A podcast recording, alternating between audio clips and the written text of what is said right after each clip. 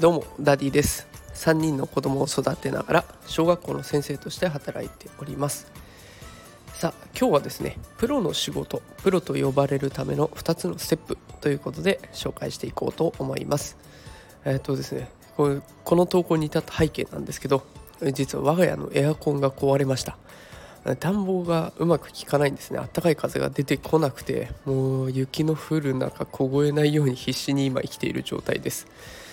で早速ね家電量販店に行ってエアコン買ったんですけれどもその時に対応してくれた店員さんがもう本当にこれぞプロの仕事だなという感じがしたので、えー、この投稿をしようと思いました、えプロと呼ばれるための秘訣はズバリ相手に憑依することだと思います。相手の立場に立つっていうののもうちょっと上のところでいいんですかね。相手に憑依して考えていくっていうことが大切かなと思います。でその相手に憑依するためには2つのステップが必要だと思っていて1つ目がとにかく聞くこと。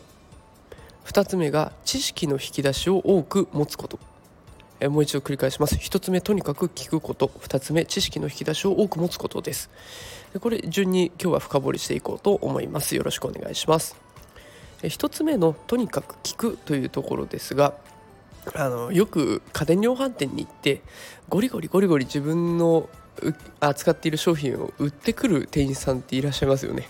あのここはいいですよこんなお得なところサービスつけますよとかっていう感じでゴリゴリ売ってきてなんか思わず勢いに負けて買ってしまった買った後になんか買わされちゃったなっていう後悔が残ることってありませんかね？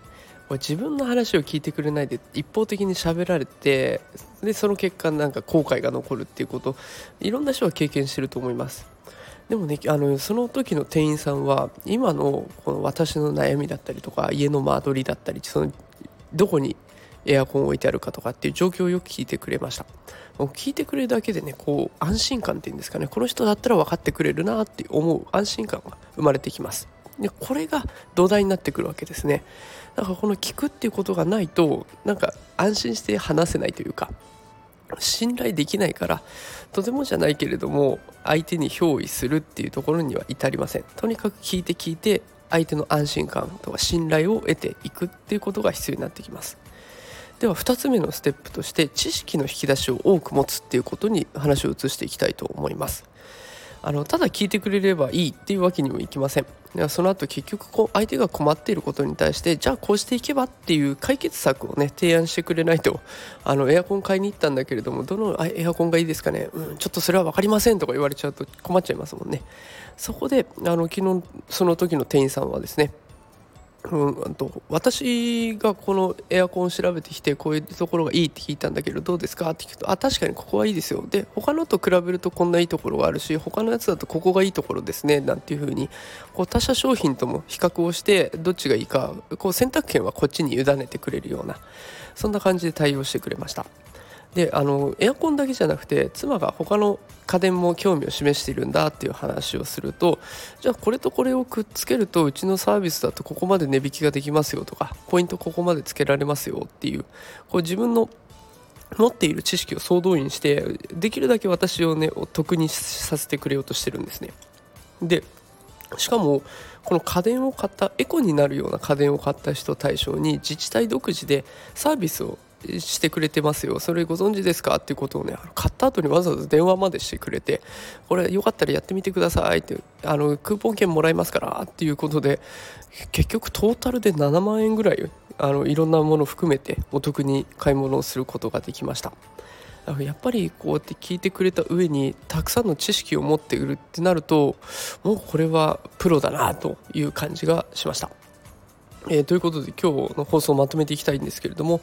えー、今日はプロになるための秘訣ということで投稿しています。ステップは次の2つですね。まずは聞く。そして2つ目が知識の引き出しを多く持つ。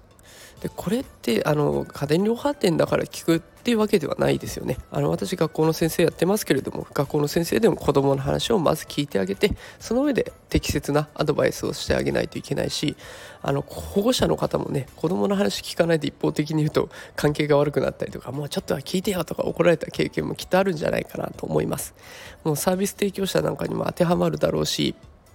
いろんな方に当てはまる2つだと思っています。あのじっと聞くっていうことはかなり我慢を必要とするんですけれどもただ我慢した分のリターンはね必ず返ってくるので是非試してみてください。